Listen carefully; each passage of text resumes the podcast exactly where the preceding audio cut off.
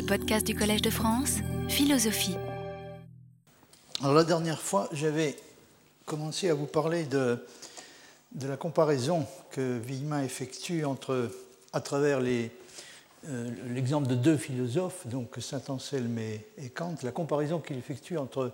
deux formes euh, différentes de rationalisme. Il s'agit bien dans les deux cas donc de rationalisme, mais dans, dans un cas il s'agit d'une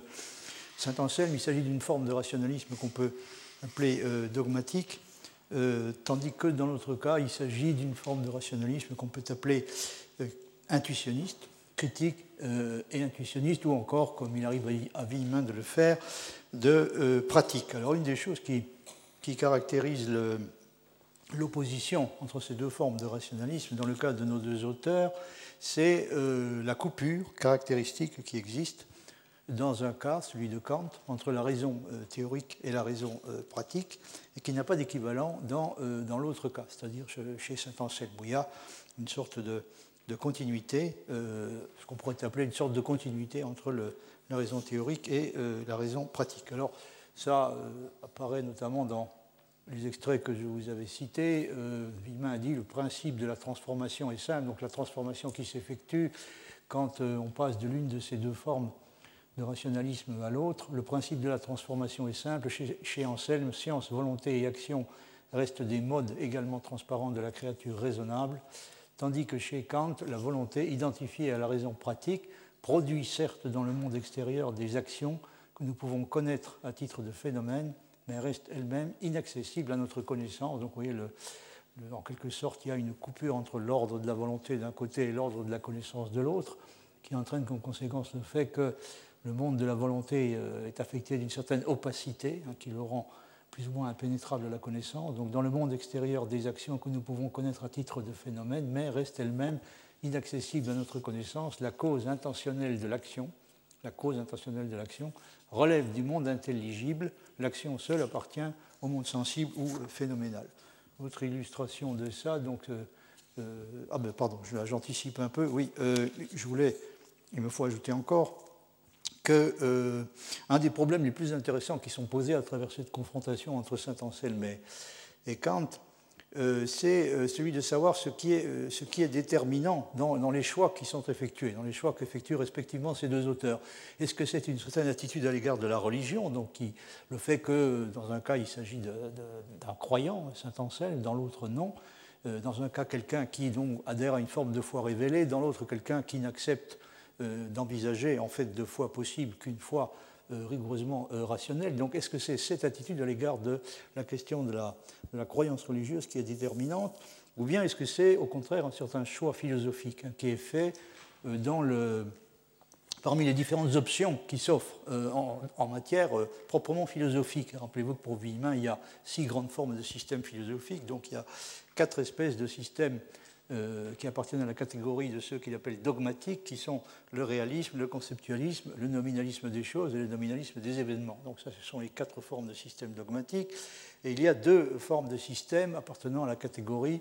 euh, des systèmes qu'il appelle les systèmes de l'examen. Ces deux formes sont l'intuitionnisme et le scepticisme. Alors nous avons affaire à deux auteurs, dont l'un donc euh, choisi philosophiquement parlant euh, une, une, option euh, dogmatique, hein, l'autre choisit une option qui appartient euh, à la,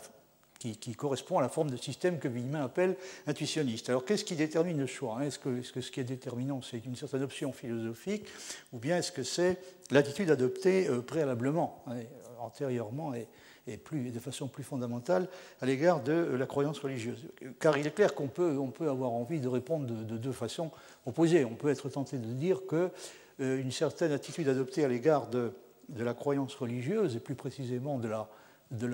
révélation, hein, à l'égard de la foi révélée, euh, prédispose euh, au choix euh, d'un certain type de système philosophique, hein, qui pourrait être par exemple le, dogmatisme plutôt que l'intuitionnisme. Euh, ça, c'est une possibilité. Puis on peut être aussi tenté de penser que euh, c'est au contraire un choix effectué parmi les différentes options philosophiques qui euh, prédétermine une certaine attitude à l'égard de, de, la question de la foi religieuse, et plus précisément de, la foi révélée. Alors c'est un problème que Villemin soulève avec raison, parce que je crois qu'il est au plus haut point intéressant. et tout en étant particulièrement difficile. je ne pense pas qu'il ait, réussi à le résoudre complètement, mais enfin, je, je, le signale à votre attention parce qu'encore une fois, c'est un problème qui est extrêmement important. Et de, de toute évidence, Villemin croit à une, une sorte d'autonomie hein, de la philosophie sur ce point. Il, pense euh, semble penser que ce qui est, qui est fondamental dans les cas de cette sorte, c'est bel et bien euh, le choix euh, d'une, l'adoption le choix d'une option philosophique déterminée et que c'est ce choix-là qui est déterminant. Alors j'en viens donc à ce qui constitue le, point crucial dans, cette affaire, c'est-à-dire dans l'opposition qu'il y a entre les rationalistes dogmatiques les rationalistes qu'on peut appeler euh, intuitionnistes. Villemin rappelle que tous les rationalistes dogmatiques, donc qu'il s'agisse de Platon, de Saint-Augustin, de Saint-Anselme, de Malebranche, de Leibniz et même de Descartes, qui appartient à une tradition différente, donc tous, tous ces euh, rationalistes de l'espèce euh, dogmatique croient, ont utilisé le concept de l'intuition intellectuelle même s'ils l'ont fait dans des sens qui sont assurément différents. Et comme vous le savez, c'est précisément le genre de choses que récuse Kant, hein, il ne croit pas euh, à la possibilité de, construire euh, quelque chose qui mérite d'être appelé euh, une science sur la base de cette sorte. C'est-à-dire qu'en matière théorique, en matière théorique, donc, la supposée vision de l'idée et du rapport qu'il y a entre les idées, supposée, que prétend nous fournir l'intuition intellectuelle, cette prétendue vision de l'idée ne peut conduire qu'à des apparences de science, plus précisément aux trois apparences de science euh, que constituent respectivement la psychologie rationnelle, la cosmologie rationnelle et la théologie rationnelle, tandis qu'en matière pratique, la, tendance à s'appuyer sur ce genre de choses, c'est-à-dire sur une prétendue vision de l'idée qui nous serait fournie par l'intuition intellectuelle, ne, peut conduire qu'à ce qu'on appelle à l'époque l'enthousiasme, Schwärmerei, ou à ce que Kant appelle aussi euh, une forme de mysticisme de la raison pratique. Alors, dans Qu'est-ce que s'orienter dans la pensée? Euh, Kant s'en prend vigoureusement à tous ceux qui, une fois que nous sommes sortis du domaine de l'expérience possible,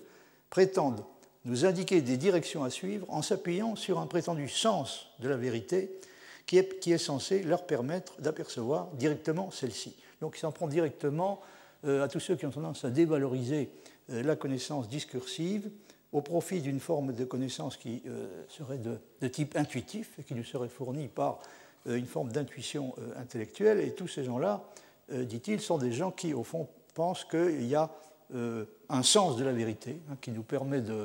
d'atteindre directement celle-ci et de l'appréhender. Il y a un sens de la vérité qui est plutôt de l'ordre d'un sixième sens, finalement.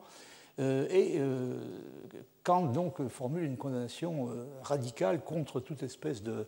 de prétention de cette sorte, hein, la prétention donc d'atteindre la vérité euh, de, cette façon euh, directe et, sûre. Hein. C'est ce qui l'amène à parler dans euh, Qu'est-ce que s'orienter dans la pensée de ce qu'il appelle un prétendu et mystérieux sens de la vérité ou une intuition transcendante prenant le nom de croyance sur lesquelles tradition et révélation peuvent être greffées sans l'accord de la raison. Donc sans que la raison ait besoin de donner son avis euh, en l'occurrence. Alors Kant soutient que ce qui doit être laissé à la raison,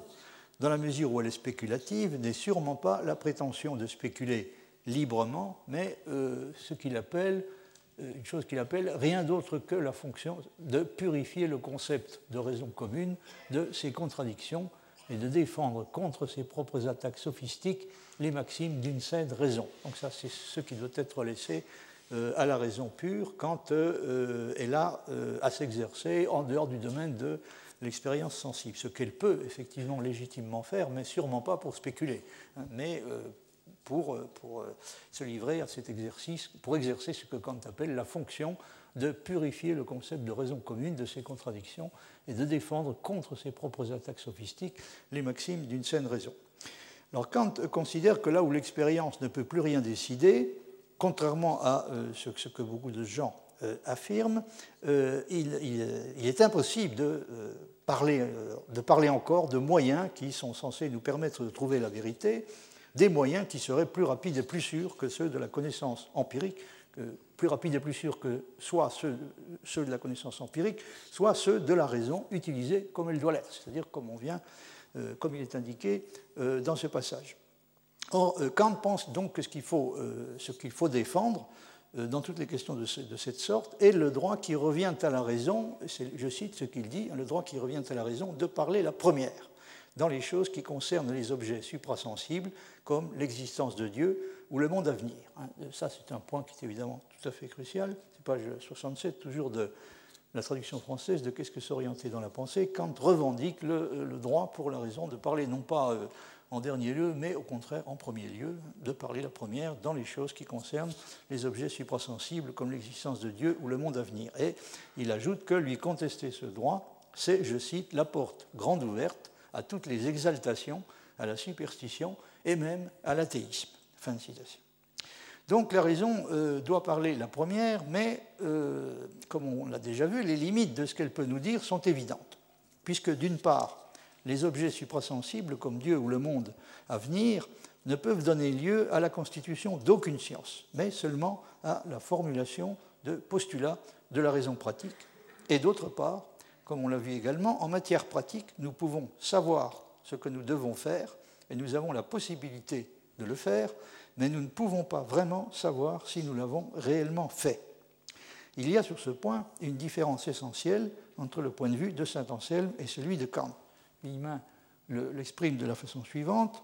Selon Anselme, écrit-il, rien n'interdit à l'agent moral de savoir qu'il est juste, puisque chaque être raisonnable connaît ce qu'il doit, sa rectitude, qu'il connaît également sa décision de l'accomplir, et qu'enfin, la fin pour laquelle il prend sa décision, le propter rectitudinem, est, est également objet de science. Toutes ces choses-là sont objets de science. Comme l'acteur du théâtre ancien ou classique, il délibère en toute clarté. La décision prise, il lui arrive de ne pas s'y tenir car il souffre de faiblesse, et il le sait, il manque de persévérance. Mais l'adéquation est entière entre faire et savoir. Fin de citation. Ça, aussi, c'est une façon d'exprimer la différence fondamentale qu'il y a entre le, point de vue de, de, Anselme et celui de Kant. Il y a chez Kant une, coupure radicale entre, faire et, savoir, qui se traduit notamment par cette espèce d'opacité du, monde de la volonté. Euh, on n'arrive pas à avoir des, idées euh, tout à fait claires sur ce qui a constitué véritablement la cause de, l'action, hein, sur ce qu'ont été les motifs réels qui ont déterminé l'action. Est-ce que c'est euh, le pur respect pour le devoir, euh, pour le, devoir moral? Est-ce que l'amour de soi est intervenu ou non dans le, cheminement qui a conduit pour finir à l'action, etc. Donc il y a une, espèce d'impénétrabilité euh, qui, marque hein, la relation que nous avons avec la, cause réelle de nos actions, les motifs réels qui ont inspiré nos actions. Et ce qui se passe chez Kant n'a évidemment pas d'équivalent euh, chez Saint-Anselme, puisque dans le cas de Saint-Anselme, il y a au contraire une, transparence euh, à peu près complète euh, également dans ce cas-là. Alors sur ce point, donc, le, contraste entre les, deux philosophes est, évident, puisque la situation de l'agent moral chez Saint-Anselme et chez Kant est, est, fondamentalement différente de ce point de vue. Vous voyez par exemple le passage suivant de Villemin, selon Kant, l'agent moral ne peut pas connaître la décision libre qui lui fait choisir telle maxime plutôt que telle autre. C'est ce que je viens de, rappeler. Hein. Il ne sait pas véritablement en, vertu de quoi il a choisi. Il ne, connaît pas la cause euh, réelle de son action. Euh, il peut seulement se livrer à des supputations plus ou moins fondées euh, sur ce point. Il peut certes constater que son action est conforme ou n'est pas conforme au devoir, puisque cette constatation est d'ordre empirique, mais il ne saurait s'assurer s'il a agi par devoir ou si une maxime tirée de l'amour de soi à mêler quelque impureté ou quelque raison d'inconstance à, sa décision. Il est semblable au héros de Shakespeare, du moins quand ils ne sont pas entièrement mauvais, impénétrable à lui-même et aux autres, quand Hamlet euh, punit enfin euh, Claudius, hein, quand Hamlet punit enfin Claudius, venge-t-il sa mère, venge-t-il son père, se venge-t-il lui-même ou répond-il au sentiment d'honneur qu'il a laissé somnoler? Fin de citation. Donc, euh, je crois que cette comparaison est, tout à fait justifiée. Villemin veut dire que l'agent moral, tel que se le, représente Kant, est, un dans une situation qui est assez comparable donc, à celle du, héros euh, shakespearien. Il est, euh, il est, impossible, en tout cas difficile, il lui est difficile, du moins, il lui est difficile de savoir exactement en vertu de quel motif il a agi. L'opacité que les motifs de notre action, les motifs réels de notre action opposent à l'intelligence ne concernent sans doute pas tant, il faut le remarquer, les motifs en tant que nous les analysons, puisque nous pouvons effectivement essayer de les analyser, elles concernent moins donc les motifs en tant que nous les analysons que les motifs en tant qu'ils déterminent l'action. Autrement dit, ce qui, justement, les rend décisifs. le problème, ce n'est pas tellement de savoir quels sont les motifs qui ont pu jouer un rôle dans euh, l'action que nous avons été amenés pour finir à effectuer, c'est de savoir quels sont les motifs qui ont joué un rôle déterminant. On, peut, on a un certain accès, on peut accéder jusqu'à un certain point à la connaissance des motifs qui, ont, qui sont intervenus euh, dans l'action. Ce qui est, euh, aux yeux de Kant, difficile, pour ne pas dire impossible, c'est de savoir quels sont les motifs qui ont joué le rôle déterminant. Autrement dit, nous ne savons pas, en fin de compte, ce qui a décidé, si c'est l'obéissance au devoir pur ou un autre motif ce qui fait que nous ne pouvons en conscience nous imputer que les démérites de nos actions. Nous savons quand nous avons mal agi, nous ne pouvons nous imputer que les démérites de nos actions sans avoir jamais le droit de nous imputer leurs mérites, puisque nous ne pouvons jamais avoir la certitude que l'action était véritablement euh, méritante et non pas déterminée par des motifs de type plus ou moins euh, intéressé. Alors cette façon de, de, répartir les mérites et les démérites est bien entendu conforme à la doctrine chrétienne. C'est bien ce qu'est supposé faire un bon chrétien. Mais du point de vue de la révélation et de la théodicée rationaliste, qu'il est clair,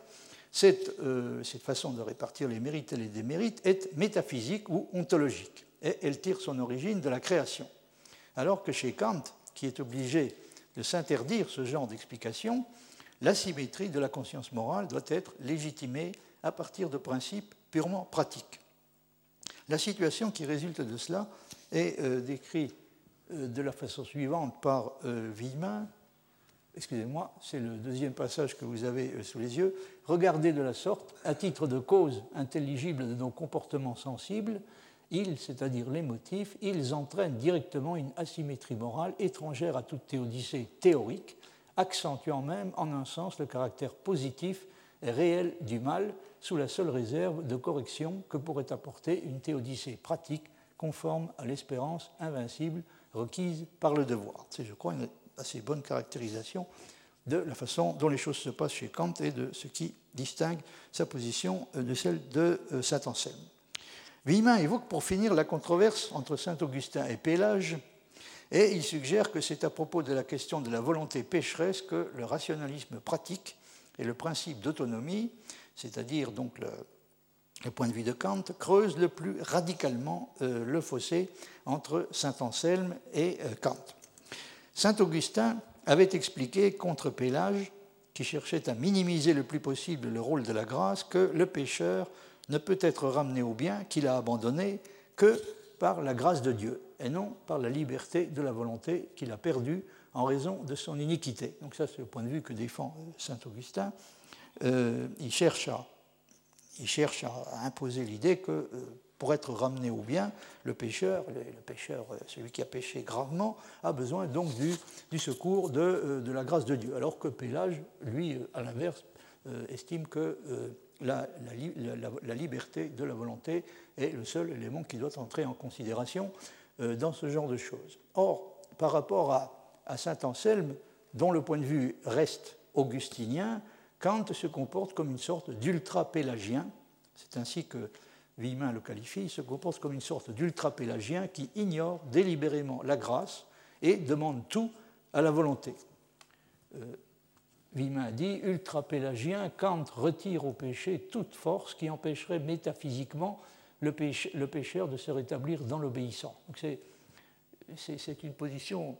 qui peut sembler évidemment difficile à tenir, parce que d'une certaine façon, comme Villemin le, dit dans le passage que j'ai cité antérieurement, le, péché est quelque chose de, fondamental et d'omniprésent, euh, et en même temps, euh, nous, sommes supposés pouvoir en triompher par nos seules forces, hein, ce qui amène Villemin à dire euh, ce qu'il dit dans ce passage, ultra-pélagien, Kant retire au péché toute force qui empêcherait métaphysiquement le pécheur de se rétablir dans l'obéissance, non seulement la grâce n'assure pas le don de l'être, mais elle pervertirait la pureté, la constance et la réparation qui n'incombent qu'à nos seules forces. Donc nous devons pouvoir nous conduire moralement à l'aide de nos seules forces sans aucune espèce de, secours euh, venu d'ailleurs. La grâce est une illusion religieuse nulle faute ne peut être effacée par le sang d'un autre. En résumé, en résumé pardon, on peut dire qu'entre nos deux penseurs, entre deux penseurs comme Saint Augustin et Kant, il y a à la fois une opposition qui est celle de deux systèmes philosophiques, en l'occurrence celle de deux formes différentes de rationalisme, dont l'un appartient à la catégorie que Villemin appelle dogmatique et l'autre à la catégorie qu'il appelle intuitionniste, et une opposition sur la question de la foi, euh, qui pour l'un peut être le produit d'une révélation, c'est ce que pense Saint Anselme, mais pour l'autre ne peut être que rationnel. Alors j'ai, comme je l'ai indiqué, donc le, problème qui, se pose à propos de, ce genre de situation est celui de savoir euh, quel est l'élément qui dans cette affaire est déterminant. Est-ce que c'est le choix philosophique qui a été effectué, le choix entre deux, euh, deux, options philosophiques différentes, le rationalisme dogmatique dans un cas, le rationalisme critique et intuitionniste dans l'autre, ou bien est-ce que c'est l'adhésion préalable euh, euh, à, la, religion chrétienne dans le cas de Saint Anselme et le refus de ce, genre de, de, ce type de réponse dans le cas de Kant. Bon, je laisse de côté cette, cette question qui est encore une fois une question extrêmement intéressante, mais qui demanderait à être regardée de beaucoup plus près je ne suis en mesure de le faire, en tout cas pour le moment. Jusqu'à présent, euh, je vous ai parlé principalement de la façon dont euh, s'opère, selon Villemin, la division principale entre les formes de systèmes euh, philosophiques, entre deux formes, de, grandes formes de systèmes philosophiques, donc les, les systèmes dogmatiques d'un côté et les systèmes de l'examen de l'autre. Et c'est parce que la différence entre ces deux espèces de systèmes repose sur l'utilisation de deux notions différentes de la vérité ou sur deux conceptions différente de la vérité. Donc c'est pour cette raison que je me suis étendu aussi longuement en considérant, en considérant notamment l'exemple des mathématiques sur le problème des liens plus ou moins étroits que l'on peut juger nécessaire de maintenir entre la vérité et la possibilité pour nous de la reconnaître. Parce que le problème qui, fondamental qui est posé dans toutes ces considérations, c'est évidemment celui de la nature des liens qui doivent exister entre la vérité d'un côté et la possibilité pour nous de la reconnaître de l'autre. Alors j'aurais euh, du moins je l'espère, à vous parler plus tard de façon détaillée de la manière dont sont introduites les subdivisions à l'intérieur de ces deux catégories principales. Les, systèmes dogmatiques, comme je disais il y a un instant, donc se répartissent en quatre sous-catégories le réalisme, le conceptualisme, le nominalisme des choses et le nominalisme des événements, et les systèmes de l'examen en deux, l'intuitionnisme et le scepticisme. Pour le moment, il nous faut revenir euh, à ce qui constitue quand la classification des systèmes philosophiques est rapportée à celle des formes d'assertion fondamentale, il nous faut revenir à la caractéristique spécifique, à ce qui constitue la caractéristique spécifique des philosophies intuitionnistes en général, que le domaine considéré soit celui de la pratique ou celui de la théorie. Dans sa classification des systèmes, Villemin définit les systèmes dogmatiques comme étant ceux qui privilégient dans la construction du système les propositions par opposition au jugement. Les propositions sont des assertions spontanées qui indiquent un état de choses.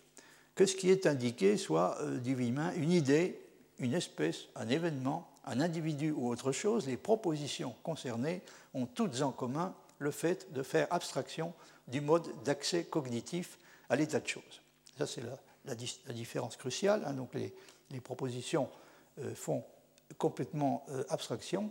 euh, de, ce problème-là, c'est-à-dire le, mode d'accès cognitif à l'état de choses représenté par la proposition, alors que, au contraire, euh, ce qui distingue, ce qui caractérise les jugements, c'est le fait que ce sont, ils sont, eux, des assertions réfléchies et modalisées qui comportent une référence essentielle au mode d'accès cognitif à l'état de choses. Et comme vous le voyez, l'opposition entre ces deux grandes espèces de systèmes philosophiques, les systèmes dogmatiques et les systèmes de l'examen tient, euh, euh, principalement à, ce fait, c'est-à-dire à l'importance euh, qu'on accorde à cette question de, l'accès cognitif à l'état de choses dans le, choix du concept de vérité que l'on se donne. Alors Villemin caractérise les, jugements au sens où il utilise le terme de la manière suivante. Il s'oppose, dit-il, aux propositions dogmatiques correspondantes en explicitant les opérations dont dépend la valeur de vérité de l'énoncé et qui font partie intégrante de l'état de choses.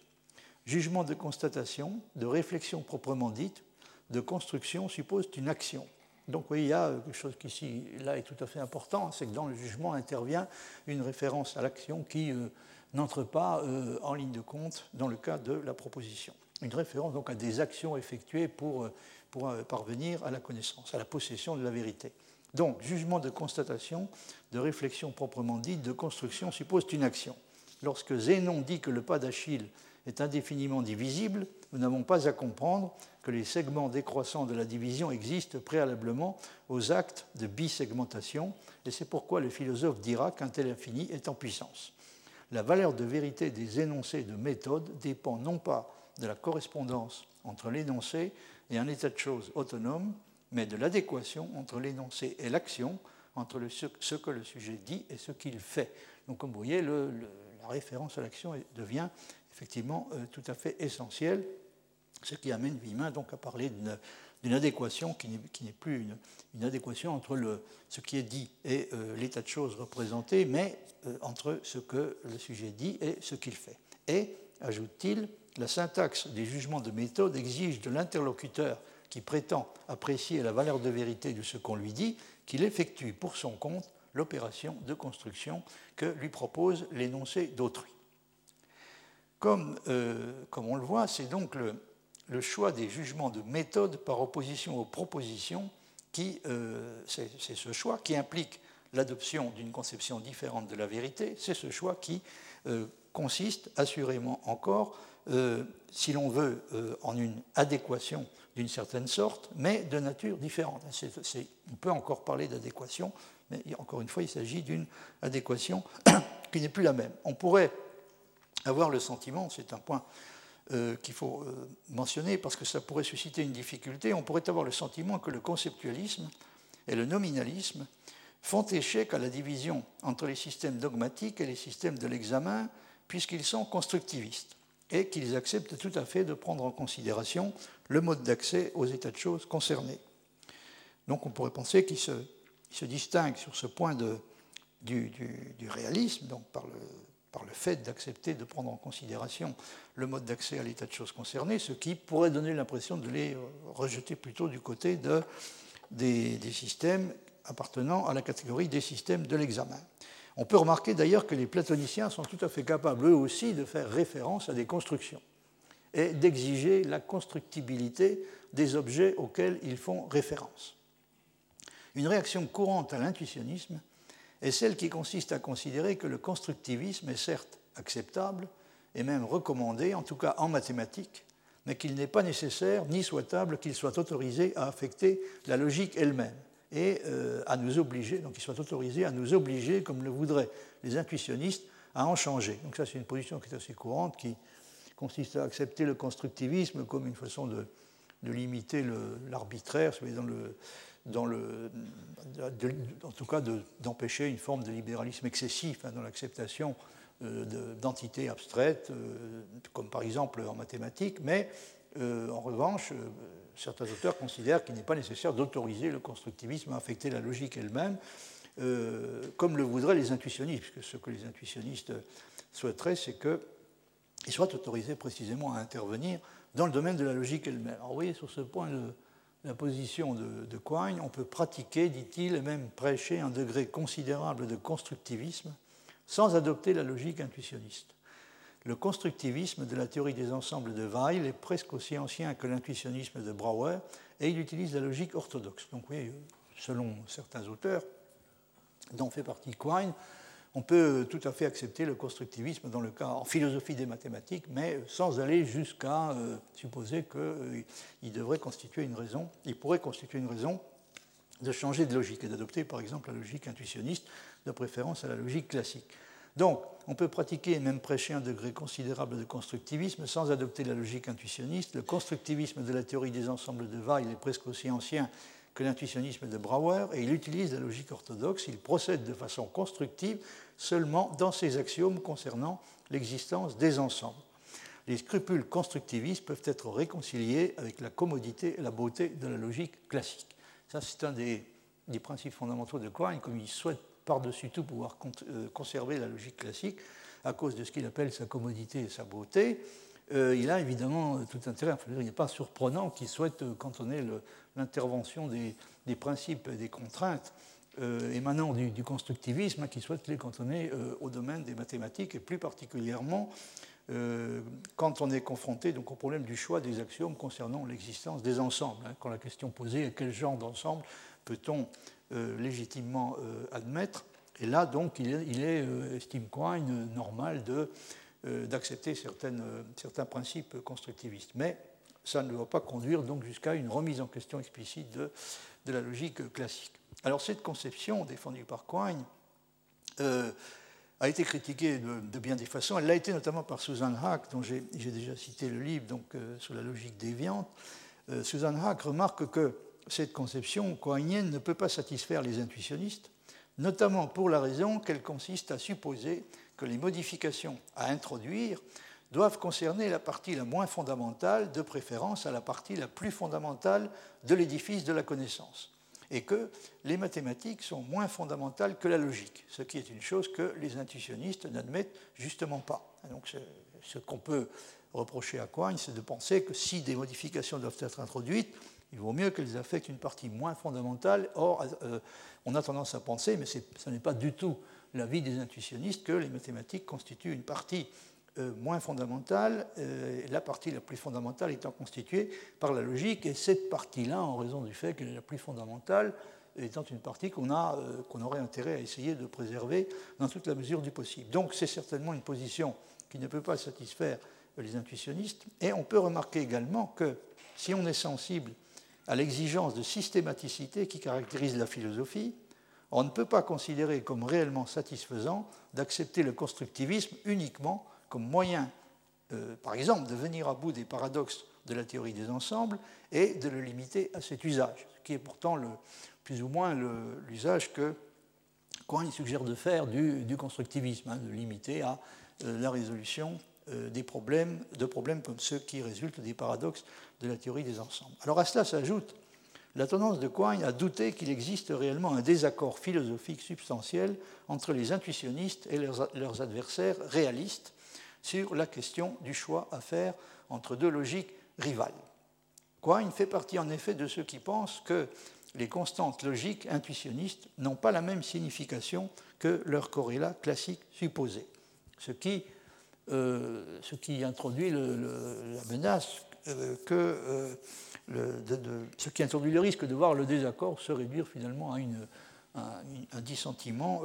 plus ou moins verbal, et même essentiellement verbal. Il est tentant par exemple, de supposer que le caractère déviant de la logique intuitionniste provient, pour une part essentielle, de la signification particulière que les intuitionnistes ont décidé de donner à la négation. Et ça, c'est une position qui est défendue assez souvent, qui consiste à dire qu'au fond, les intuitionnistes adoptent certes des règles différentes euh, pour la négation, mais euh, du coup, ils parlent d'une autre négation, par conséquent, euh, d'une autre négation que celle dont il est question dans la logique classique. Par conséquent, il ne peut pas y avoir de ce point de vue de désaccord substantiel entre eux. Étant donné que pour les intuitionnistes, certains cas particuliers du schéma A ou non A ne sont pas vrais, parce que les deux membres de la disjonction sont faux, on peut avoir l'impression qu'ils ont choisi de remplacer la négation contradictoire par la négation contraire. C'est-à-dire, euh, ils acceptent, ils, utilisent une forme de négation euh, au terme de laquelle une proposition et sa négation, certes, ne peuvent pas être vraies en même temps, mais elles peuvent être fausses en même temps, ce qui peut donner euh, ce qu'on peut être tenté d'interpréter comme signifiant qu'il euh, parle d'une négation qui est plutôt plus proche de la négation contraire que de la négation contradictoire. Et c'est une interprétation qui semble également confirmée par la signification qui est donnée à la disjonction, donc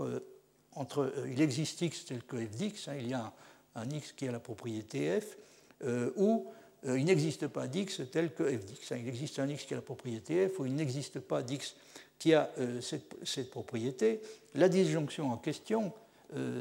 ayant, comme j'ai déjà eu l'occasion de, vous l'indiquer, ayant pour les intuitionnistes la signification suivante, elle signifie un nombre possédant la propriété f existe ou il ne peut pas exister. C'est-à-dire il existe ou bien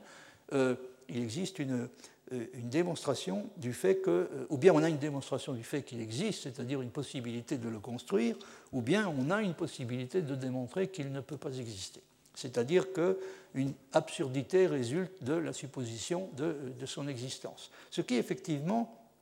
donne l'impression qu'on a, euh, on a affaire à une négation qui a pris une signification sensiblement différente. Et dans ce cas-là, on a l'impression que euh, Coigne pourrait bien avoir raison, c'est-à-dire il ne peut pas y avoir de, désaccord réel et sérieux entre le, partisan de la logique classique et le partisan de, euh, l'utilisation, au contraire, de, la logique intuitionniste, puisque même un logicien classique n'est pas prêt à soutenir que quel que soit l'objet X et la propriété F, il existe un X qui a la propriété F, ou il ne peut pas en exister un. Euh, ce qu'il affirme est simplement il en existe un ou il n'en existe pas, mais euh, il, ne, se sent pas tenu euh,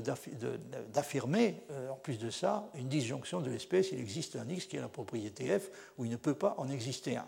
Et si c'est seulement cela que veulent dire les intuitionnistes, c'est-à-dire qu'on peut aussi avoir envie de s'intéresser à une négation de cette sorte, donc la leur, il, il semble qu'ils ne puissent pas il n'y a pas de raison d'entrer euh, sérieusement en conflit avec eux. La même chose est vraie euh, en ce qui concerne l'interprétation du quantificateur existentiel. Les intuitionnistes proposent apparemment de lui donner une signification plus restrictive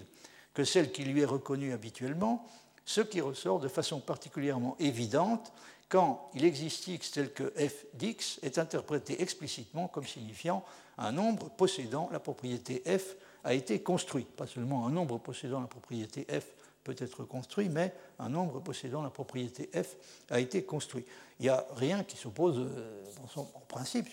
à la, prise en considération d'un quantificateur existentiel ayant ce type de signification. Mais encore une fois, ce qui semble disparaître dans ces conditions, c'est la possibilité d'un désaccord substantiel avec le défenseur du point de vue classique. Néanmoins, de nombreux auteurs doutent sérieusement que le contentieux que les intuitionnistes ont apparemment avec la logique classique puisse être réglé aussi simplement. Autrement dit, en recourant à ce qu'on appelle la théorie du changement de signification. C'est euh, l'idée que défend par exemple Charles Parsons, euh, qui dit ceci à propos de euh, ce désaccord entre le, point de vue classique et le point de vue intuitionniste. Il serait trop naïf de considérer le désaccord concernant la loi du tiers exclu comme un désaccord direct sur un unique énoncé dont la signification est clairement la même. Donc, est un peu délicat de se dire euh, les, intuitionnistes et les, partisans de la logique classique sont en désaccord sur un seul et unique principe auquel ils donnent exactement la même signification. Donc, ça peut soulever un problème. Ils donnent exactement la même signification à ce principe, mais sont en désaccord sur sa valeur de vérité, c'est-à-dire les, partisans, les, défenseurs du point de vue classique le considèrent comme vrai universellement, tandis que les partisans du point de vue intuitionniste refusent de l'accepter sous cette forme-là, c'est-à-dire de lui reconnaître une validité universelle. Euh, mais d'un autre côté, ajoute Parsons, cela n'irait pas non plus de considérer la différence comme verbale, entre guillemets, en ce sens que chacun peut formuler ce que veut dire l'autre d'une manière telle que le désaccord disparaîtra. Hein, c'est-à-dire qu'il y a peu de chances que les, deux, protagonistes dans ce débat puissent euh, s'expliquer l'un avec l'autre sous une forme qui consisterait pour chacun des deux à dire à l'autre bon ben euh, ça va, les choses sont claires, vous vous donnez simplement euh, à tel ou tel principe ou à tel ou tel connecteur propositionnel ou au, quantificateur existentiel, vous lui donnez une signification différente de, celle que je lui donne moi. Hein, il, y a peu, peu d'espoir que le problème puisse prendre exactement cette forme-là. Quine n'est pas convaincu en ce qui concerne que l'intuitionnisme propose une option susceptible d'entrer en compétition avec la logique classique sur quelque chose de plus sérieux qu'un problème de signification. Et il pense que, pour autant que la rivalité existe, un bilan des profits et des pertes qu'impliquerait un changement de logique permet de trancher sans grande hésitation en faveur de la logique classique. Sur ces deux points, Villemin est en désaccord avec lui. Premièrement,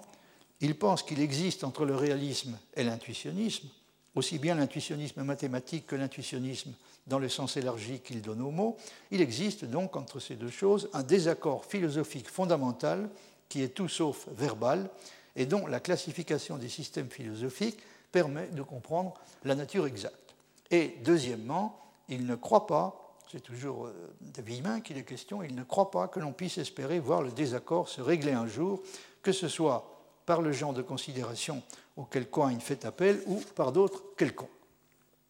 J'en arrive à présent euh, au chapitre 9 de, mon parcours que j'ai intitulé Dogmatisme et intuitionnisme, suite, croyance, vérité et connaissance. Malheureusement, je vais être obligé de l'abréger parce que je m'aperçois que après cette séance, il ne nous en restera plus que deux. Mais il y a tout de même encore une ou deux précisions que j'aimerais vous donner à propos de, cette, opposition fondamentale, donc la grande opposition entre le point de vue euh, du dogmatisme que Villemin qualifie de dogmatique et le point de vue euh, intuitionniste. Il est tout à fait vrai, euh, en dépit de ce que j'ai pu vous dire, que pour un platonicien comme euh, Gödel, euh, il n'y a pas d'opposition radicale entre le réalisme et le constructivisme. Pas plus du reste qu'il n'y en a une entre le réalisme et l'idéalisme. En effet, même les ordres d'infini cantoriens peuvent être considérés eux aussi comme des constructions, en dépit du fait qu'ils utilisent des procédures de construction, comme les définitions imprédicatives, que les intuitionnistes réprouvent il n'y en a pas moins une différence importante euh, dans l'utilisation qui est faite des constructions, aussi bien entre les réalistes d'une part et les conceptualistes et les nominalistes d'autre part, qu'entre les conceptualistes et les nominalistes eux-mêmes. Vidal-Rosset,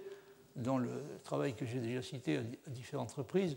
euh, caractérise la, différence de la façon suivante. Les conceptualistes font usage de la construction pour supprimer la transcendance platonicienne,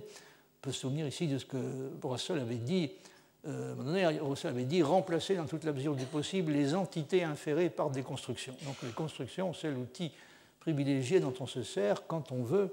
euh, éviter d'avoir à, utiliser les, ressources de ce que Vidal-Rosset appelle la transcendance platonicienne. Il vaut mieux être en mesure de construire les objets plutôt que d'avoir à euh, les, accepter en quelque sorte tout fait et comme en quelque sorte descendu du ciel, hein, en l'occurrence un ciel platonicien. Donc les conceptualistes font usage de la construction pour supprimer la transcendance platonicienne, tandis que les nominalistes s'en servent pour chasser les objets abstraits dont s'encombrent encore les premiers. Donc eux, si vous voulez, c'est pas qui. Non seulement ils ne veulent pas de, construction, mais ils ne veulent pas d'objets abstraits tout court, que ceux-ci soient euh, construits ou qu'ils soient euh, euh, de type transcendant. On peut penser cependant que la posture des uns et des autres reste foncièrement dogmatique, c'est-à-dire que les, que vous adoptiez le point de vue du réalisme, celui du conceptualisme, ou le point de vue du nominalisme, sous les deux formes sous lesquelles il, peut exister, c'est-à-dire le nominalisme, euh, le nominalisme des choses et le nominalisme des événements. Donc, on peut penser que cette posture, dans ces quatre cas, donc la posture reste fondamentalement dogmatique. Et elle reste dogmatique tant que la distinction entre les propositions et les jugements et le choix entre les premières et les secondes n'ont pas été effectués clairement. C'est-à-dire, euh, c'est le point de vue que défend euh, euh, Vidal-Rosset, c'est que tant qu'on n'a pas introduit une référence explicite à ce qui constitue l'aspect crucial, c'est-à-dire le mode d'accès cognitif à l'état de choses, hein, tant qu'on n'a pas introduit ce genre de choses, on continue à, à s'exprimer et à évoluer dans, le cadre du, du, du c'est-à-dire le, genre d'option que l'on choisit reste dogmatique. Autrement dit, euh, c'est la référence explicite au mode d'accès cognitif à l'état de choses et pas seulement à l'idée de construction qui fait la différence réelle. La différence réelle, donc, pour le point de vue dogmatique, et euh, le, point de vue qui correspond à ce que Vimet appelle l'adoption de, l'une ou l'autre des formes du, système de l'examen, par opposition euh, au système dogmatique. Donc, ce que veut dire Vidal-Rosset, si je le comprends bien, que le nominalisme et le conceptualisme euh, peuvent rester eux aussi dogmatiques dans la mesure où ils essaient de légiférer sur l'ontologie en général et de décider quels sont les objets qui existent et ceux qui n'existent pas, sans que cela implique fondamentalement une référence à une subjectivité connaissante. Alors que cette référence, la référence à la subjectivité connaissante, est au contraire essentielle aussi bien pour les intuitionnistes mathématiques que pour Kant ou Descartes. Vidal-Rosset soutient que les jugements de méthode ne peuvent ni être définis, ni être utilisés eux-mêmes pour définir l'intuitionnisme si on ne présuppose pas l'existence au fondement des mathématiques d'une subjectivité créatrice. Donc c'est ça qui, à ses yeux, je crois qu'il a raison sur ce point, constitue l'élément essentiel. Ce n'est pas la référence à l'idée de, construction, mais c'est cette référence à l'idée d'une subjectivité créatrice. Or, les conceptualistes et les nominalistes contemporains font de la constructivité un mot d'ordre, mais ni les uns ni les autres ne manifestent beaucoup d'empressement à faire intervenir l'idée de la subjectivité, qu'ils souhaiteraient au contraire, autant que possible, pouvoir ignorer pour ne plus faire référence, quand il est question des mathématiques, qu'à des systèmes, à des langages et à des symboles.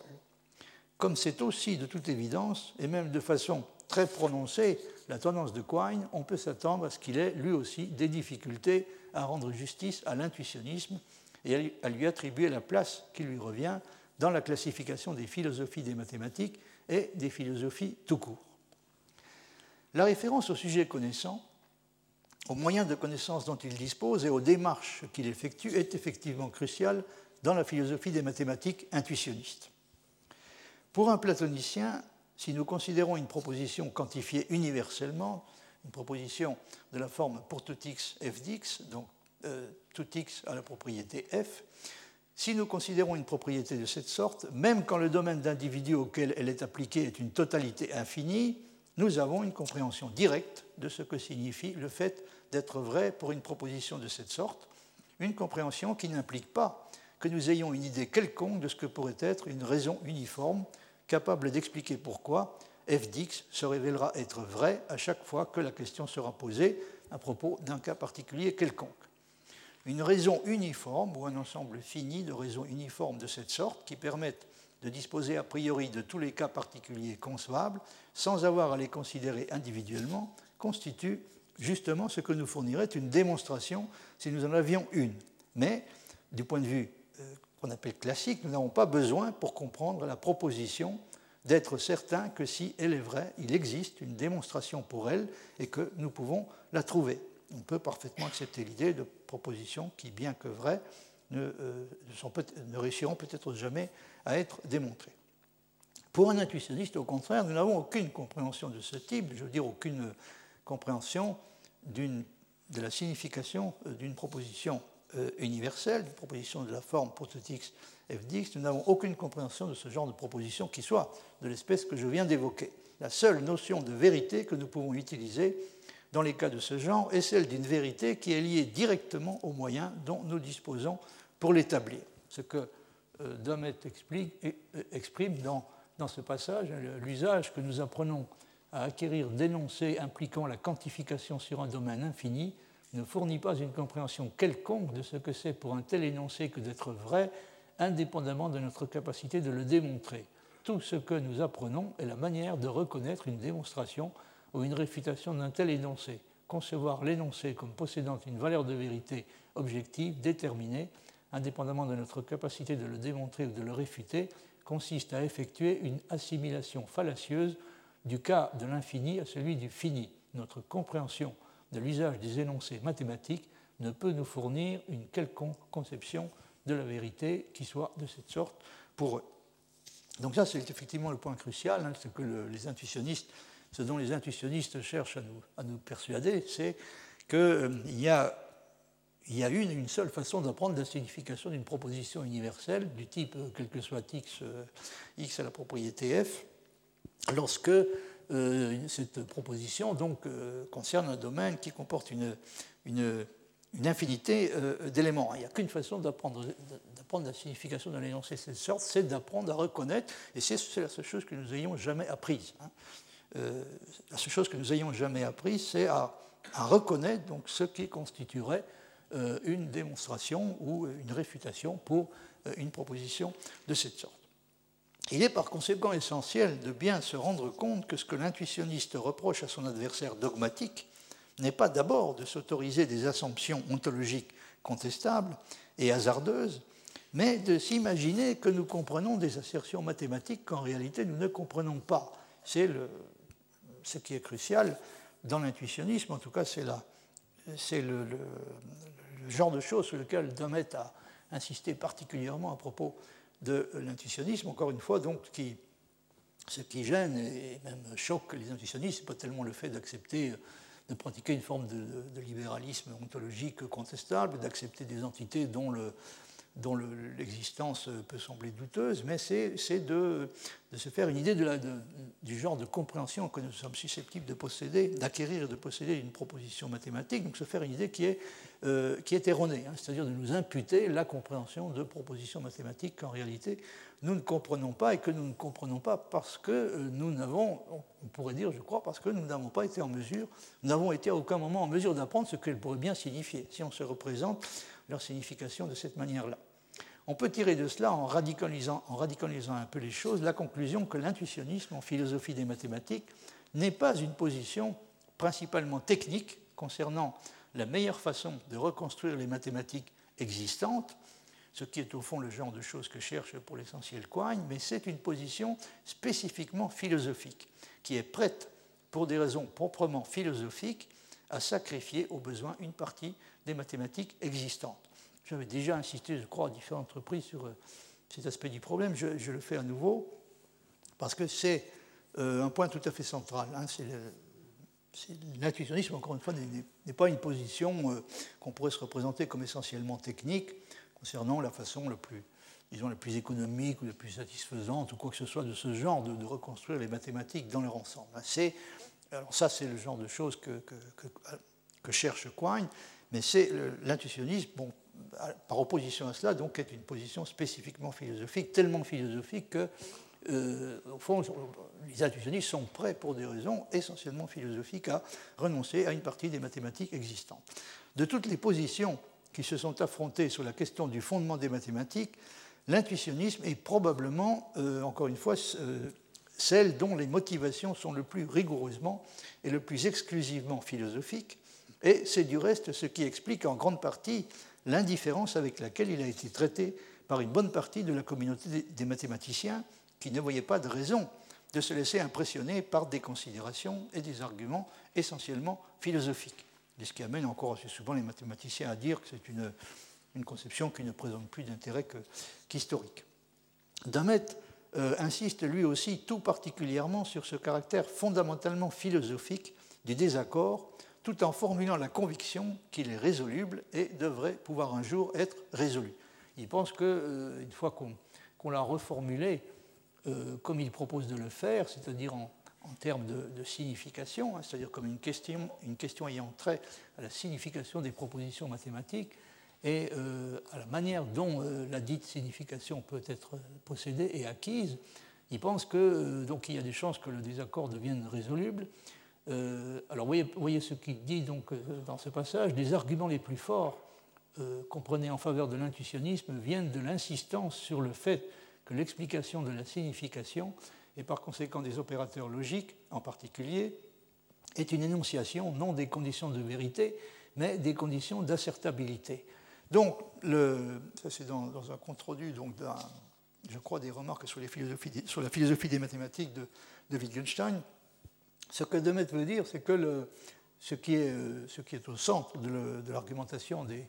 intuitionnistes, de la controverse qu'ils ont avec leurs adversaires, c'est l'idée que la signification des propositions mathématiques doit être comprise non pas en termes de conditions de vérité objectives, susceptibles d'être réalisées ou de ne pas l'être, euh, quels que soient les moyens que nous avons de, savoir ce qu'il en est, mais elle doit être donnée donc en termes de conditions d'assertabilité. Or, euh, la question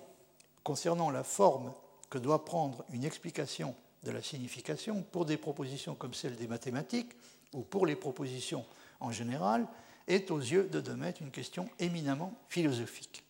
Que ce soit ce qu'elle est ne saute peut-être pas immédiatement aux yeux quand on est habitué à la façon traditionnelle de formuler les problèmes philosophiques. Mais la raison de cela est que pour Demet, il y a intérêt justement à formuler le plus possible les questions philosophiques d'une façon modifiée qui favorise la découverte d'arguments susceptibles de faire pencher de façon décisive la balance d'un côté ou de l'autre et de conduire ainsi à une réponse. On pourrait presque dire que euh, c'est le fait que, la reformulation que, euh, que propose Demet rend la question à première vue plus facilement décidable est utilisée par lui, au moins implicitement, comme un argument en faveur de l'acceptation de ce type de reformulation. Il faut euh, accepter de les, reformuler de cette manière-là, parce que tant qu'elles sont formulées de la façon traditionnelle, il n'y a pratiquement aucun espoir de se rapprocher d'une solution. Tandis que, d'après lui, une fois qu'on a accepté de les reformuler de cette façon, donc dans le cas précis en termes de, comme une question ayant trait à la signification, hein, au genre de signification que nous sommes en mesure d'attribuer à nos propositions, en l'occurrence les propositions mathématiques. Donc une fois qu'on a accepté de les reformuler de cette sorte, il y a, euh, semble-t-il, des, chances accrues euh, pour que nous euh, réussissions à les résoudre effectivement. Alors une autre différence essentielle qui contribue à créer une distance à peu près infranchissable entre Quine et l'intuitionnisme réside dans la conception holiste qu'il défend à propos de la signification des énoncés mathématiques. Alors ça, c'est encore un point dont il faut que je vous dise quelques mots. Quand il donc défend une conception holiste, on va voir tout de suite euh, ce qu'il faut entendre par là. Euh, la conception euh, qu'on peut appeler holiste est,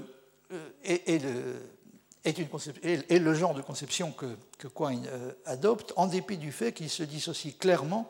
des formalistes en acceptant ouvertement des objets abstraits dans son ontologie. il se dissocie clairement donc du formalisme puisqu'il accepte assez même assez, de façon assez libérale, des objets abstraits. Il est prêt à accepter des ensembles, des ensembles d'ensembles, etc., sans difficulté. Donc son point de vue n'est pas celui du, formalisme, euh, du formalisme usuel. Néanmoins, il y a un point commun entre lui et les formalistes, c'est précisément le holisme. Alors les intuitionnistes, euh, pour leur part, sont aussi éloignés des formalistes que peuvent l'être les platoniciens, en ce sens qu'ils considèrent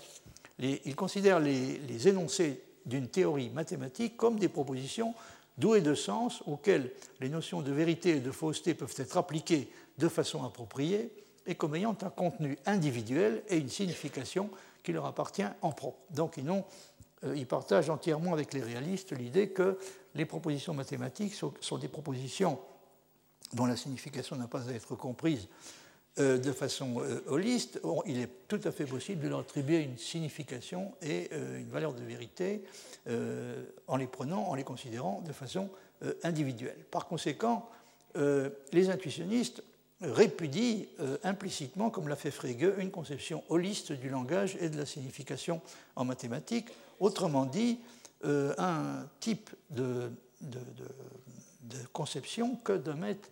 décrit, comme vous le voyez ici, selon une conception holiste, donc il s'agit dans le cas précis de la conception défendue par les formalistes, selon une conception holiste, aucune proposition mathématique, ni même une théorie mathématique entière, n'a une signification par elle-même.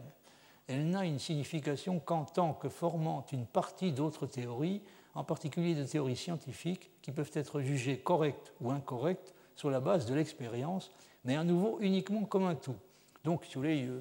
pour dire les choses simplement, seul le tout de la science hein, constitue la, chose à laquelle euh, on doit se référer pour, pour attribuer une, signification aux propositions concernées. même les, mathématiques elles-mêmes ne, disposent pas à cet égard d'une autonomie euh, véritable. Donc, euh, selon une conception holiste, aucune proposition mathématique, ni même une théorie mathématique entière, n'a une signification par elle-même. Elle n'a une signification qu'en tant que formant une partie d'autres théories, en particulier de théories scientifiques qui peuvent être jugées correctes ou incorrectes sur la base de l'expérience, mais à nouveau uniquement comme un tout, il ne peut par conséquent, selon une telle théorie holiste, y avoir aucune possibilité d'isoler la contribution apportée à la théorie physique par les mathématiques qui y sont utilisées. On ne peut pas isoler donc ce type de contribution. Dans une théorie physique, on ne peut pas isoler la contribution apportée du point de vue de la signification et du contenu par l'élément euh, mathématique. Encore moins, donc, donc il est encore moins possible de juger que euh, la partie mathématique de la théorie est correcte ou incorrecte par elle-même. Selon une telle conception, une théorie mathématique est en elle-même incomplète. Sa valeur, s'il y en a une, réside, résidera pardon, dans la possibilité de l'incorporer à une théorie empirique. Et dans la mesure où les théories mathématiques ont été incorporées à des théories scientifiques qui ont été couronnées de succès, aucune critique formulée contre elles ne peut être à sa place. Donc, et ça, c'est le critère de l'adéquation. Si une théorie mathématique peut être incorporée à une théorie, euh, théorie scientifique euh, satisfaisante, une, théorie générale, hein, théorie générale des mondes euh, satisfaisante, alors d'une certaine façon, elle devient inattaquable. Donc, c'est le, le, critère du, du, succès et de l'acceptabilité pour les mathématiques. Alors, pour les intuitionnistes, la situation est complètement différente. Ça, c'est donc le point de vue que défendent les, que défendent les, formalistes. Euh, le point de vue des intuitionnistes, encore une fois, est totalement opposé à celui-là, Pour eux, les propositions mathématiques ont une signification autonome qui rend possible les applications qui sont faites d'elles, en particulier par les sciences, mais cette signification n'est pas constituée par les applications en question. Donc ils ont un point de vue complètement différent de celui qui est exposé dans le passage que vous avez sous les yeux. Les intuitionnistes pensent que les mathématiques possèdent une autonomie réelle par rapport aux sciences de la nature et leurs propositions ont des critères de validité spécifiques qui peuvent tout à fait être critiqués s'il apparaît qu'ils nous amènent à reconnaître comme vraies des propositions qui ne le sont pas, dans le seul sens du mot vrai dont nous pouvons prétendre disposer pour elles. Mais justement, les illusions se produisent principalement quand on croit disposer d'un critère de la vérité qui autorise à passer sous silence le rôle déterminant de la subjectivité connaissante. Et cette phrase résume assez bien le, désaccord, hein, me semble-t-il, c'est que les illusions les plus graves, du point de vue intuitionniste, se produisent quand on, on se croit en possession hein, d'une notion de vérité et d'un critère de la vérité qui nous, qui nous autorise à oublier le, rôle déterminant qui est joué par la subjectivité connaissante. Donc à chaque fois, on retrouve évidemment euh, euh, euh, cet élément-là, qui est, qui est l'élément central. Vous voyez ce que dit Villemin dans ce passage, du point de vue intuitionniste, toute la série dogmatique de classes de systèmes qui assument l'existence objective, indépendamment de toute activité de l'être connaissant, offre autant d'illusions. Donc si on, se permet, si on se croit autorisé à oublier hein, le rôle déterminant joué par l'être connaissant et, ses activités de connaissance, donc si on se croit autorisé à oublier euh, cette chose-là, eh bien on, est certain de, on s'expose donc à autant d'illusions. Une illusion philosophique étant suscitée quand le rôle du sujet est escamoté derrière le voile d'un objet pourvu d'une prétendue autonomie. Donc on, se croit, euh, on, croit, on, croit, être en mesure d'atteindre donc, directement un objet qui existe de façon euh, complètement autonome, sans référence aux, activités de connaissance de, l'être connaissant, mais il s'agit, du point de vue intuitionniste, d'une illusion. Dès qu'un philosophe abandonne la réflexion et la possibilité de l'expérience, il donne dans des illusions que chaque système intuitionniste décrit en référence à la méthode qu'il reconnaît comme son étalon de mesure, il y a un bon nombre de mécanismes différents de l'illusion impliquant des facultés de l'esprit différentes, attentes allant plus loin et plus haut que les représentations sensibles, ça c'est ce sur quoi insiste l'intuitionnisme dans la forme euh, épicurienne, donc l'intuitionnisme d'Épicure, donc attentes allant plus loin et plus haut que les représentations sensibles, assertion faite par une volonté victime de la prévention et de la précipitation qui dépasse la portée des idées passivement reçues de notre entendement fini, ça c'est l'élément sur lequel insiste Descartes. Enfin, les spéculations d'une raison qui transgresse les limites imposées par l'intuition sensible aux constructions d'objets par l'entendement. Et ça, c'est ce sur quoi, évidemment, on sera euh, amené à insister si on se réfère à la conception euh, kantienne de la méthode, la conception que Kant se fait pour sa part de la méthode. Dans tous les cas, cependant, les illusions dépendent du même excédent de nos aspirations infinies sur notre pouvoir limité et de la même confiance aveugle dans les opérations de la logique conçues comme un organon de la philosophie au lieu d'être cantonné dans le rôle de canon de celle-ci. Le doute doit être recommandé à chaque fois que l'objet de la connaissance ne correspond pas aux procédures de construction adéquates. Revenons à présent à la manière dont l'intuitionnisme conçoit les relations entre les mathématiques et les autres sciences. Le principe de séparabilité des mathématiques d'avec la physique et les sciences de la nature en général n'est pas seulement une caractéristique de l'intuitionnisme brouwerien, c'est également une caractéristique de l'intuitionnisme kantien. Donc dans les deux cas, il y a euh, cette idée que euh, les mathématiques doivent être considérées comme disposant d'une autonomie euh, réelle par opposition par rapport au, reste de la science. Hein. alors que, comme on l'a vu,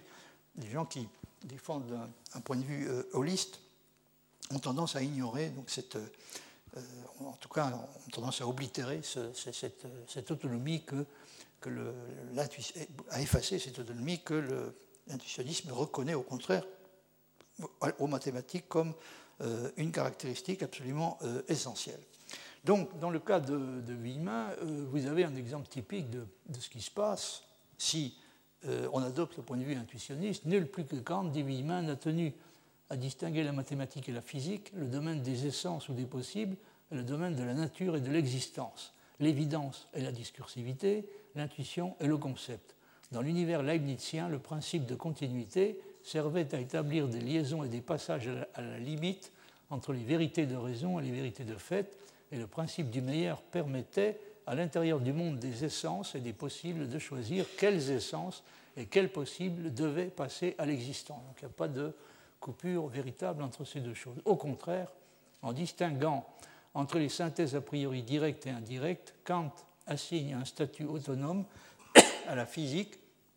il dissipe l'illusion dogmatique perpétuellement liée à la philosophie des mathématiques qui ne s'occupe que des possibles, et hors du domaine de l'évidence, il détermine la région de l'existence et de la nature comme objet de notre expérience et de nos sens, en leur attribuant des propriétés qui ne sauraient par conséquent être déjà décrites et pensées dans l'intuition mathématique. Donc il y a des choses que l'intuition mathématique, en matière de connaissance de la nature, donc il y a des choses essentielles que l'intuition mathématique ne permet pas d'anticiper et pour lesquelles nous avons besoin de façon essentielle de recourir à euh, l'expérience sensible. L'illusion dogmatique, dans le cas des mathématiques, consiste dans la prétention de légiférer sur des existants, et plus précisément sur des objets de la nature, indépendamment de toute référence à une expérience possible.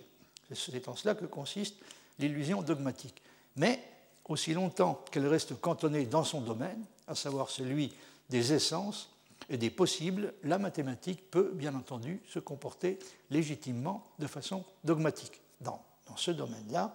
et à cette condition-là, donc, elle peut parfaitement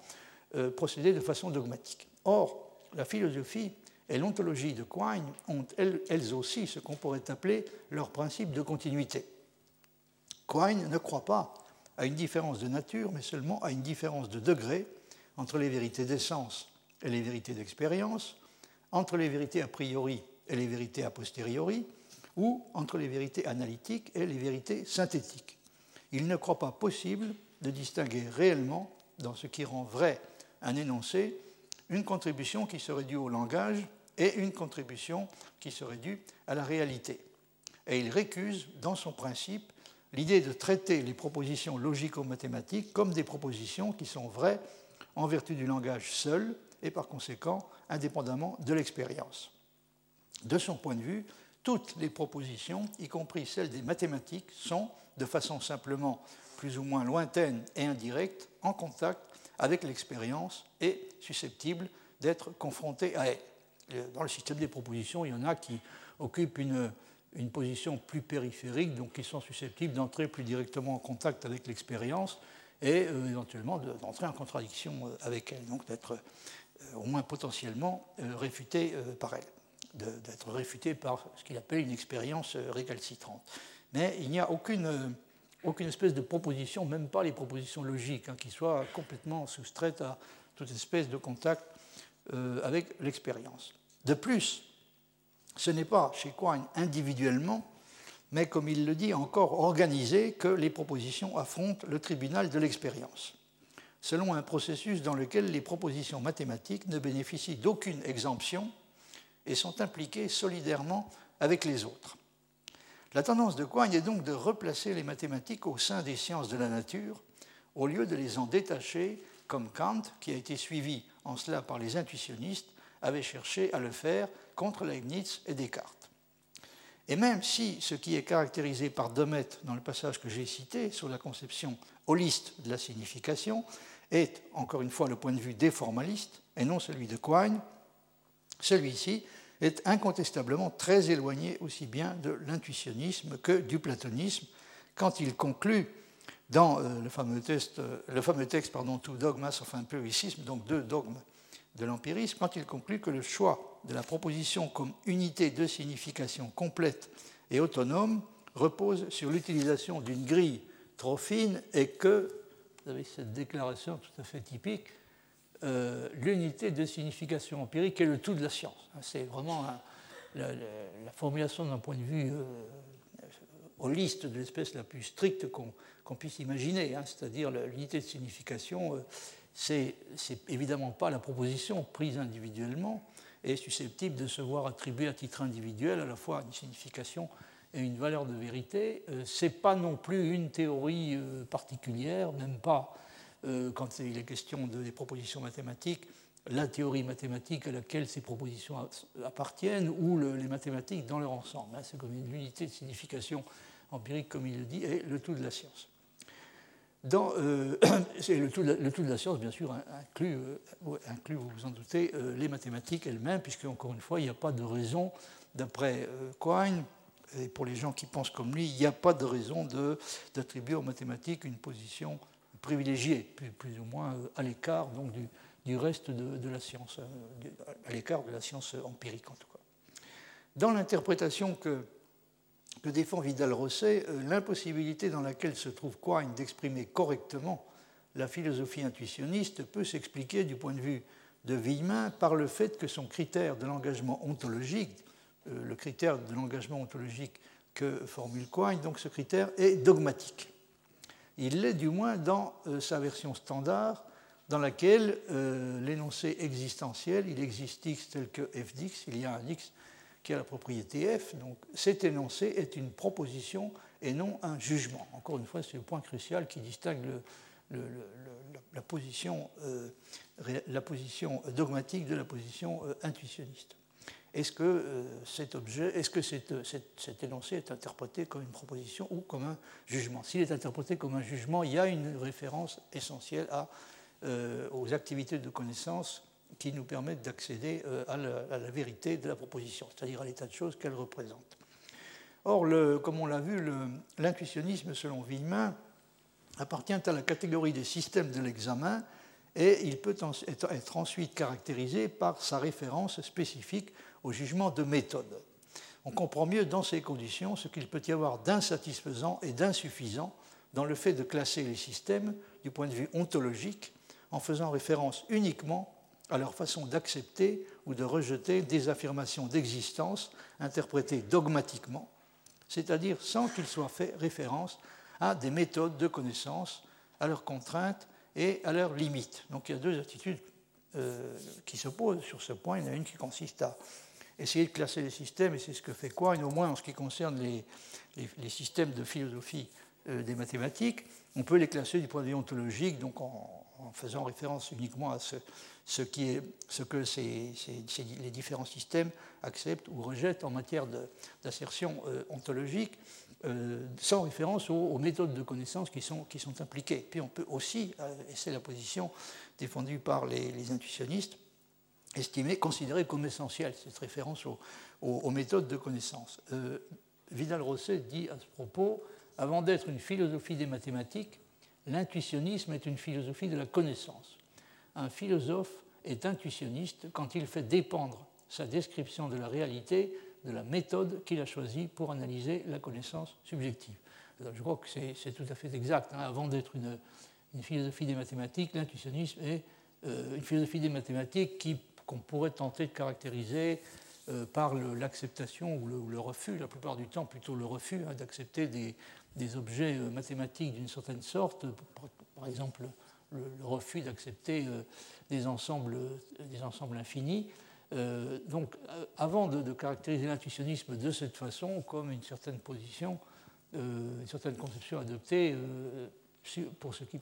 par rapport à ce type de, questions, il faut se le représenter comme une philosophie de la connaissance qui considère que dans, chaque fois qu'on parle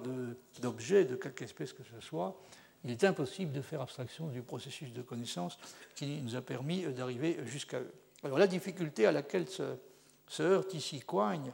est que, euh, puisqu'on a affaire dans le cas de l'intuitionnisme à des jugements qui sont le produit d'une subjectivité connaissante, le critère de l'engagement ontologique reçoit inévitablement une interprétation non standard.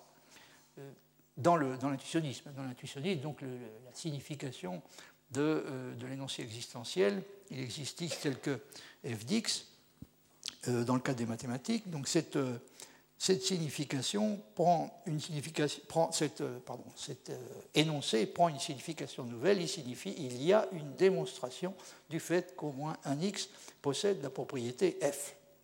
Bien entendu, Quine est tout à fait conscient de cela. Il sait très bien, en particulier, que pour un intuitionniste, Il est vrai que P veut dire il a été démontré, ou en tout cas on peut démontrer que P. Donc il n'ignore rien du fait que les assertions existentielles du type il existe X tel que f d'X ont une signification qui n'est pas la signification classique, pour la raison que dans le cas d'une proposition, donc, euh, elle comporte une référence essentielle à l'existence d'une démonstration. Mais il se trouve que euh, il n'a aucune sympathie pour les positions de cette sorte, c'est-à-dire les positions qui euh, tendent à faire dépendre de manière essentielle la vérité de la démontrabilité, c'est-à-dire qui postule l'existence d'un lien essentiel entre vérité et démontrabilité. Donc il n'a aucune sympathie pour les positions de cette sorte, ce qui à première vue pourrait être interprété comme une preuve de la fermeté et de l'opiniâtreté de son adhésion au réalisme. Alors, en terminant, je voudrais vous dire juste encore quelques mots euh, sur, euh, sur cette question, donc sur euh, ce qu'est exactement l'attitude de Coigne,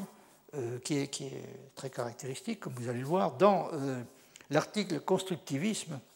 d'un livre que j'ai déjà cité à plusieurs reprises, donc celui qui s'intitule Quidité, au pluriel. Coigne discute notamment la conception de Brouwer et la possibilité évoquée par Demet que nous nous trouvions obligés d'étendre la logique intuitionniste et les restrictions qu'elle impose à d'autres domaines que les mathématiques. Et sa réaction est sur ce point tout à fait dépourvue d'ambiguïté. C'est un refus euh, non déguisé. Vous voyez par exemple euh, le passage suivant. Dans certains écrits récents, Michael Dammett étend les contraintes intuitionnistes au-delà des mathématiques à la science en général. Un énoncé n'est en droit ni vrai ni faux, à moins qu'on puisse décrire des observations susceptibles de témoigner en sa faveur ou contre lui. De telles doctrines sont émaillées d'opinions empiristes tout à fait louables, donc c'est une position, une conception qui va de façon louable dans le sens de l'empirisme, mais par laquelle Quine n'est euh, malgré tout tenté en aucune façon. De telles doctrines, dit-il, sont émaillées d'opinions empiristes tout à fait louables, mais elles font obstacle à l'effort non moins louable vers la simplicité et la clarté qui caractérisent la science. Autrement dit, elles, ont pour effet de, compliquer, même si c'est pour des raisons qui peuvent sembler à première vue bonnes du point de vue philosophique, et encore une fois, comme j'ai insisté à différentes reprises, cet aspect philosophique est déterminant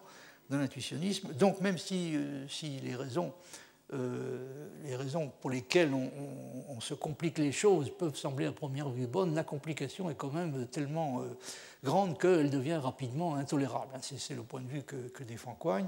Les normes intuitionnistes sont, dit-il, obscures, tout spécialement lorsqu'on les projette au-delà des mathématiques. La logique déviante qui leur correspond aggrave encore les choses, compliquant et brouillant la simplicité cristalline de la logique des prédicats classiques. Deux est le nombre le plus petit et le plus simple qui déménage. Euh, je ne sais plus quel est le mot anglais qui a été traduit par déménage, mais euh, il est clair que ce que Coigne veut dire, c'est que la bivalence, c'est très bien. Hein. Si on peut éviter d'aller au-delà de deux en matière de valeur de vérité, ce n'est pas la peine de le faire. Pour qu'on euh, puisse accepter d'introduire une troisième valeur de vérité, voire une infinité de valeurs de vérité, puisqu'il y a des systèmes plurivalents qui, euh, qui sont construits donc sur l'idée d'un nombre infini, d'une infinité dénombrable de, valeurs de vérité. Et là, vous voyez que Quine dire tout à fait, tout à fait clairement qu'à ses yeux, ce n'est pas nécessaire euh, d'aller euh, au-delà de, de, la, bivalence, ou en tout cas, il faudrait des raisons extrêmement fortes pour accepter de le faire. La logique à deux valeurs, dans laquelle s'inscrit la loi du tiers exclu, est un système minimal, strictement profilé pour l'action. Donc c'est un système qui, qui présente des avantages tellement grands qu'il faut vraiment, il faut, dit-il, y regarder à deux fois euh, avant d'envisager de, l'abandonner. Alors l'argument donc euh, utilisé, le type d'argument utilisé par les intuitionnistes laisse Quine euh, à peu près complètement froid. vous voyez ce qu'il dit dans, ce passage-là, sur, sur, lequel je terminerai. Une possibilité serait de renoncer à la loi du tiers exclu et de choisir plutôt une logique trivalente en reconnaissant des limbes entre vérité et fausseté comme troisième valeur de vérité. C'est-à-dire, on, pourrait euh, envisager d'accepter euh, l'idée d'une troisième valeur de vérité du type ni vrai ni faux. Hein. C'est ce qu'il appelle, en faisant recours en recourant au, langage religieux, les limbes hein, entre le, ciel et l'enfer. Si on veut bien, si on veut bien accepter de comparer le vrai au ciel et puis le, faux à l'enfer. Entre les deux, donc il y a,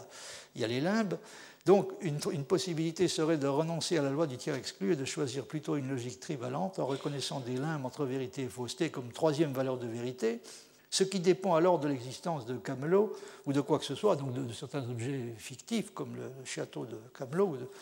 quoi que ce soit, euh, et donc ce qui dépend de l'existence de ce genre d'objets, qui se, trouvent être des objets qui n'existent pas, est la valeur de vérité plutôt que le fait de signifier, et cela est euh, satisfaisant. Mais,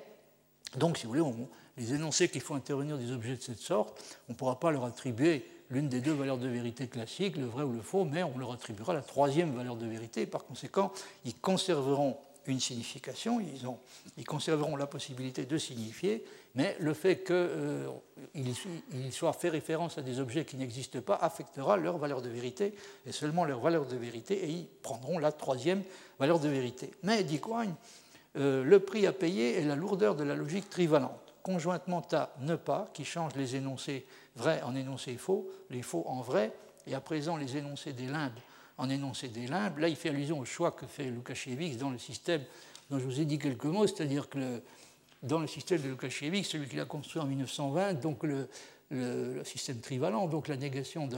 d'un énoncé vrai, c'est-à-dire ayant la valeur 1, euh, euh, prend la valeur faux, c'est-à-dire 0, la négation d'un énoncé ayant la valeur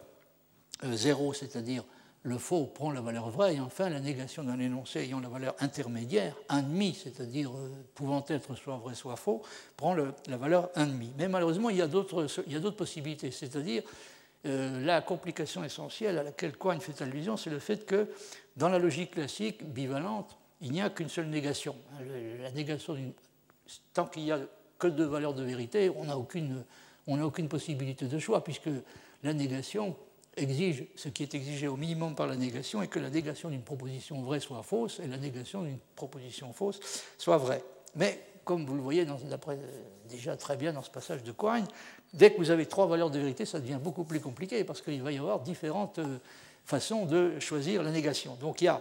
euh, Quine en, évoque principalement deux, conjointement à ne pas, qui change les énoncés vrais en énoncés faux, les faux en vrais, et à présent les énoncés des limbes en énoncé des limbes, il y aurait une fonction de vérité qui change les énoncés vrais en énoncés des limbes, donc qui fait correspondre à la valeur 1, la valeur 1,5, ceci euh, en énoncé faux, donc qui fait correspondre à la valeur 1,5, la valeur 0 euh, euh, pour la négation, et les énoncés faux en énoncé des limbes, c'est-à-dire qui fait correspondre à la valeur 0, la valeur 1,5. Et encore trois autres fonctions de vérité semblables à une place, épuisant toutes les combinaisons. Donc vous voyez, il y a, un bon nombre de possibilités de, choix en ce qui concerne la négation, en contraste avec une fonction unique, la négation dans la logique bivalente. Quand on passe aux fonctions à deux places, euh, conjonction, disjonction et leur dérivée, la prolifération perd toute mesure. Effectivement, le nombre des, fonctions de vérité à considérer augmente, de façon, euh, augmente très très rapidement, euh, d'une façon qui, comme le dit Quine en terminant, reste contrôlable. Hein, elle, cette, prolifération reste contrôlable, mais une prime évidente s'attache à notre logique bivalente, simple et bien profilée. Ça, c'est l'argument essentiel. Donc, c'est que qui parle en faveur de la logique. Euh, de la, logique, de la conservation de la logique bivalente classique, indépendamment de toutes les, objections philosophiques euh, qu'on pourrait être tenté de formuler, y compris celles des, intuitionnistes. Je crois que j'ai suffisamment abusé de votre patience pour aujourd'hui. Je vais donc euh, m'arrêter là pour cette fois. Je vous remercie de votre attention. Retrouvez tous les podcasts du Collège de France sur www.collège-de-france.fr.